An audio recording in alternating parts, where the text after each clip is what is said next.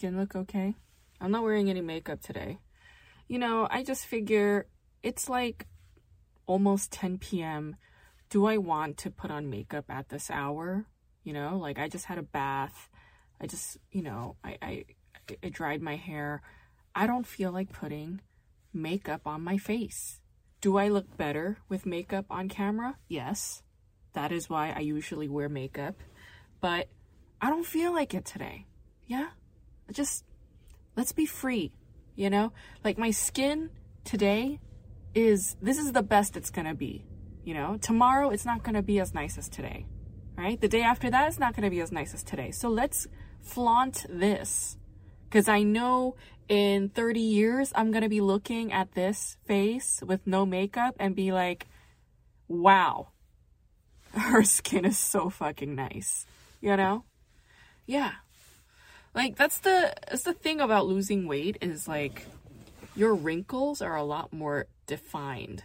Yeah, you could just see your wrinkles a lot more. You can see your skin aging as you lose weight. It's it's a wild and wacky thing, you know? Like that's the upside to chubbing up is that you are going to look youthful. Mm-hmm. That's the thing. Yes. Stay chubby cuz your skin is gorgeous. it's just, yeah. Today's show is Summer Strike. It's a 2022 K drama series developed for Genie TV, which is a streaming service that a Korean telecom company developed. KT is the telecom company. KT is like, it's like a T Mobile, but in Korea. Summer Strike was originally a webtoon and it was written by Chu Young Hyun and that got adapted for the small screen by Hong Moon-pyo and Yi Yoon-jung. And they also directed this show together. I'm not too familiar with who Hong Moon-pyo is, but Yi Yoon-jung is very famous. She is one of the very few and rare K-drama directors in South Korea, and I think she went to Columbia University to get her MFA. Like yeah, I, I think I think that is true because at the time when I was living in New York, I remember being friends with a bunch of Columbia University film MFAs, and they were like, "Oh, like Yoon Jung is also at our school." I was like, "Oh, that's really cool." Anyway, she directed this K drama series that many of you have probably seen called Coffee Prince, which came out in 2007, and it starred Yoon and Gong Yoo, one of her best works and one of the most famous one of the most famous K dramas ever. Yeah. She also directed Cheese in the Trap, which I've seen a bunch of years ago. I did not realize that she directed it, but makes sense. That's an interesting show. I don't think I've covered that one yet. I sometimes complain about shows being a little too long, right? Like I was like, oh, some of these shows could be like 16 episodes instead of 18. Some of these shows could be like 12 episodes instead of 16. And I'll also say that if a show is 12 episodes instead of 16 or 20, I'm usually suspect that the ratings were very low and that the production cost or its budget was cut down because sponsors were pulling out. But this is an interesting case because it's not for TV broadcasting or narrowcasting. This is for online streaming. And I'm wondering, like, oh, like, do sponsors also keep track of online streaming numbers and and you know ads and things like that like i wonder i wonder i don't know the details but i assume so in any case this is a show where 12 episodes was way too short yeah there was a lot going on in this show and i feel like they should have given it at least 16 episodes, if not at the very least 13 or 14 because towards the end of the show there were so many like big events that they kind of rushed through and I was like, "Oh, that's unfortunate." Like I feel like they should have taken their time with this stuff cuz a lot goes on in this show, Summer Strike. First of all, I don't think this show is for the faint of heart. I don't think this is the kind of show that you could just like turn on and just like oh, have a bag of popcorn and be cool with it. No, like this show was distressing, okay?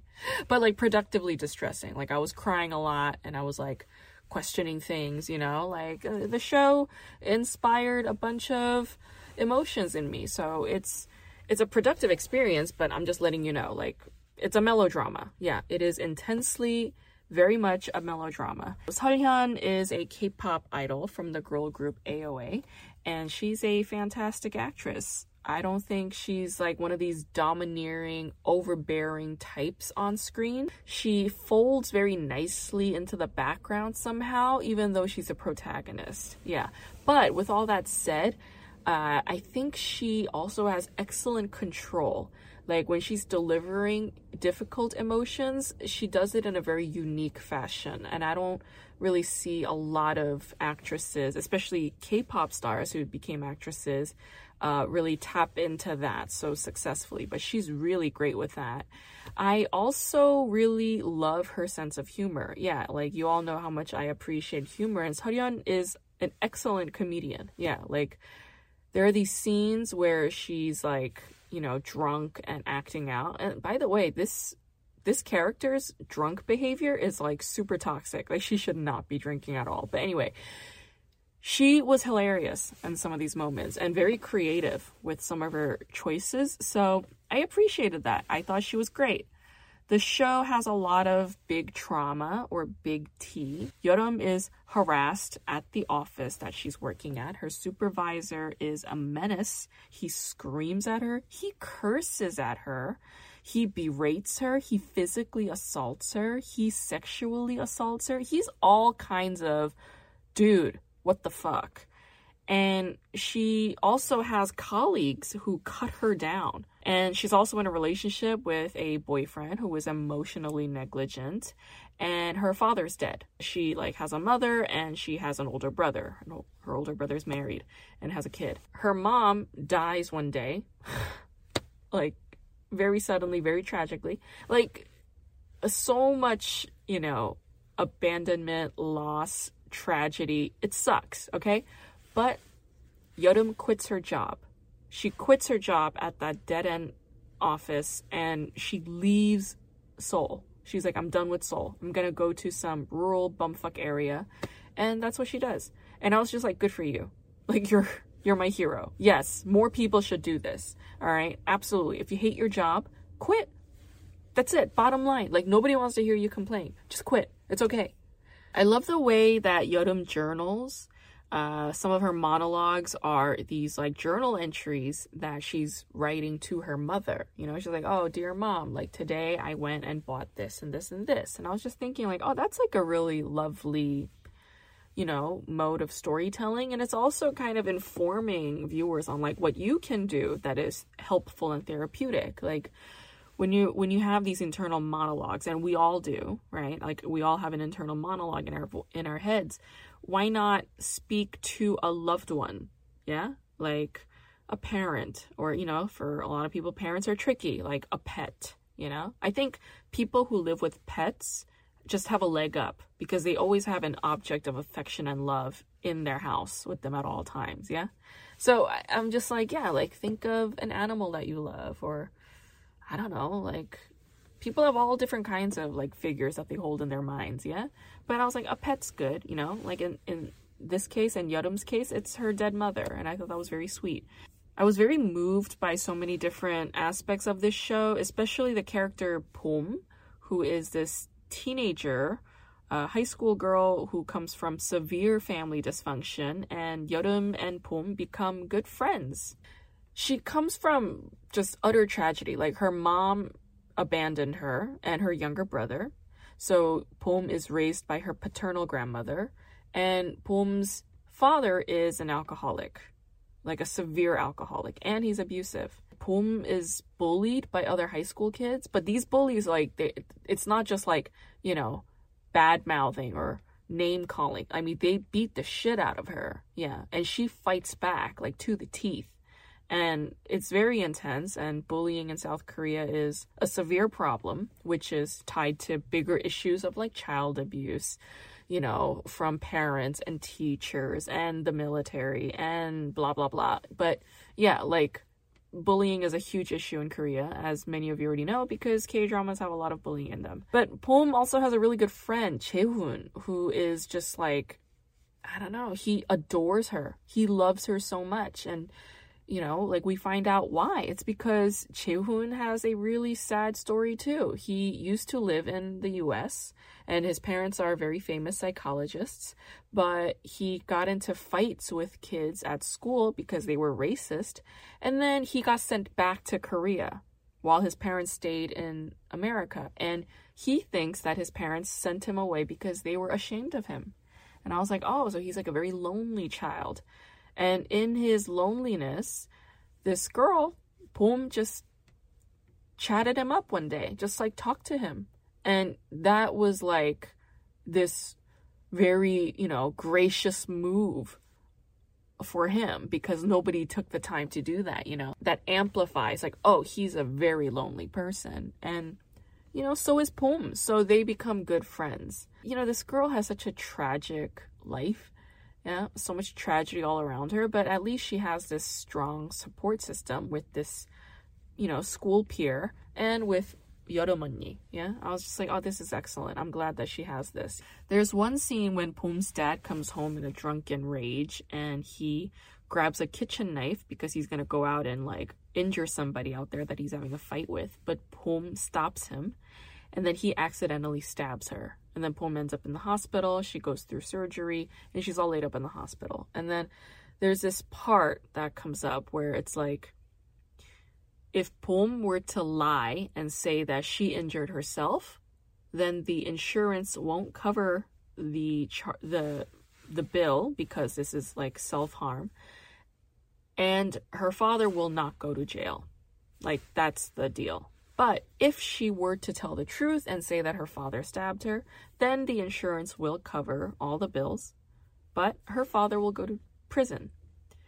And it was like so heartbreaking watching Pom's grandmother, you know, the mother to this drunken father who loves her grandchildren, be stuck on this issue. She's being split off in a very difficult position. It's like, does she choose to protect her son or does she choose to protect her grandchildren? Like, what's the right answer here? I mean, I have a right answer, but that's my answer. Like, I'm not a mother, I'm not a grandmother. I couldn't say, you know? I just kind of saw it from Pom's point of view. Like, oh, this is a really difficult decision that she needs to ultimately make. You know, it's not up to her grandmother, it's up to her. And there was a scene when Pom is like screaming in her hospital bed, saying, like, no, I'm gonna tell the truth. Like, why should I lie? Why should I lie so that he can get away with this? She's like, no, let him rot in prison. Like, she rages out. And I thought that was such an important moment because we're not like closing in on her face and playing melodramatic music and watching her cry silently. No, it's like, no, let out the outrage. This is outrageous. It's outrageous that you are forced into this position and you're the victim. I mean, you're the one that's lying up in the hospital bed and they're putting this on you. It's awful, awful. And yeah, I was sobbing during the scene. it was also really heartbreaking when Pom tells, you know, Yeoreum that her most painful memory is of her father when he was doing well like when he was not drinking and when they were younger and he would come home and the kids would be excited and he would bring back toys and like food and you know like he was being so loving right? And because she has this memory of him being so kind and warm and loving like a loving image of a father that she holds in her mind and it conflicts so harshly with the father that he is in her present day this drunk and violent and abusive, you know, good for nothing. And it breaks her heart, you know, holding this conflicted image of her father in her mind, just as much as it breaks the old lady's heart, who has the same. You know, she raised that man when he was a baby all the way into adulthood, and she's seen these transitions happen in her son over the years.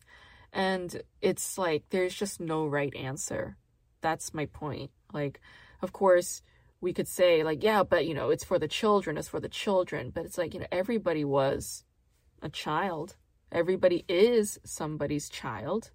And that makes these kinds of decisions so much harder. so much harder. In any case, I thought it was important for this show to capture moments of female rage because I don't think that should be overlooked. Uh, rage and anger requires space. Like I said, this show was rushed towards the end, so there's no like Disneyfied ending here. Like, not everything is all settled and calm, okay? Like, there's still some knots in the end. But I think that's what makes this show, you know, respectable yeah, like I can respect this show because it's like, look, there are moments where things look like utter crap. There are moments where things look amazing, but we're always in a cycle. It's always going to go from up down to sideways to something new. So let's not believe in these like permanencies, you know, like um, never or always. Yeah never or always. This is not real. This is just a fear based thinking.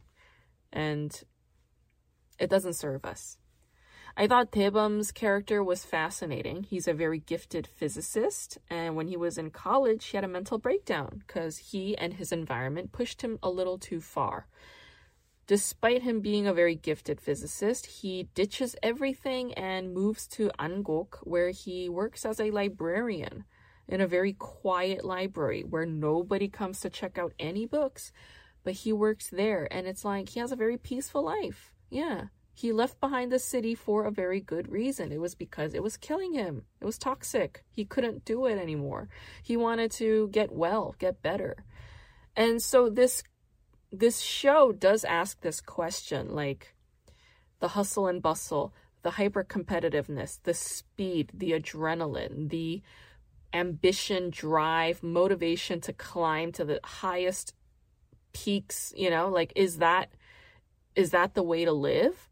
Or does this kind of life where it's like slow paced and rural and quiet and quaint and everybody's all up in your business, like is this also a form of meaningful living? And here again, there's no right answer because people who lived in the hustle and bustle of the city are the ones that have an appreciation for the quiet rural area.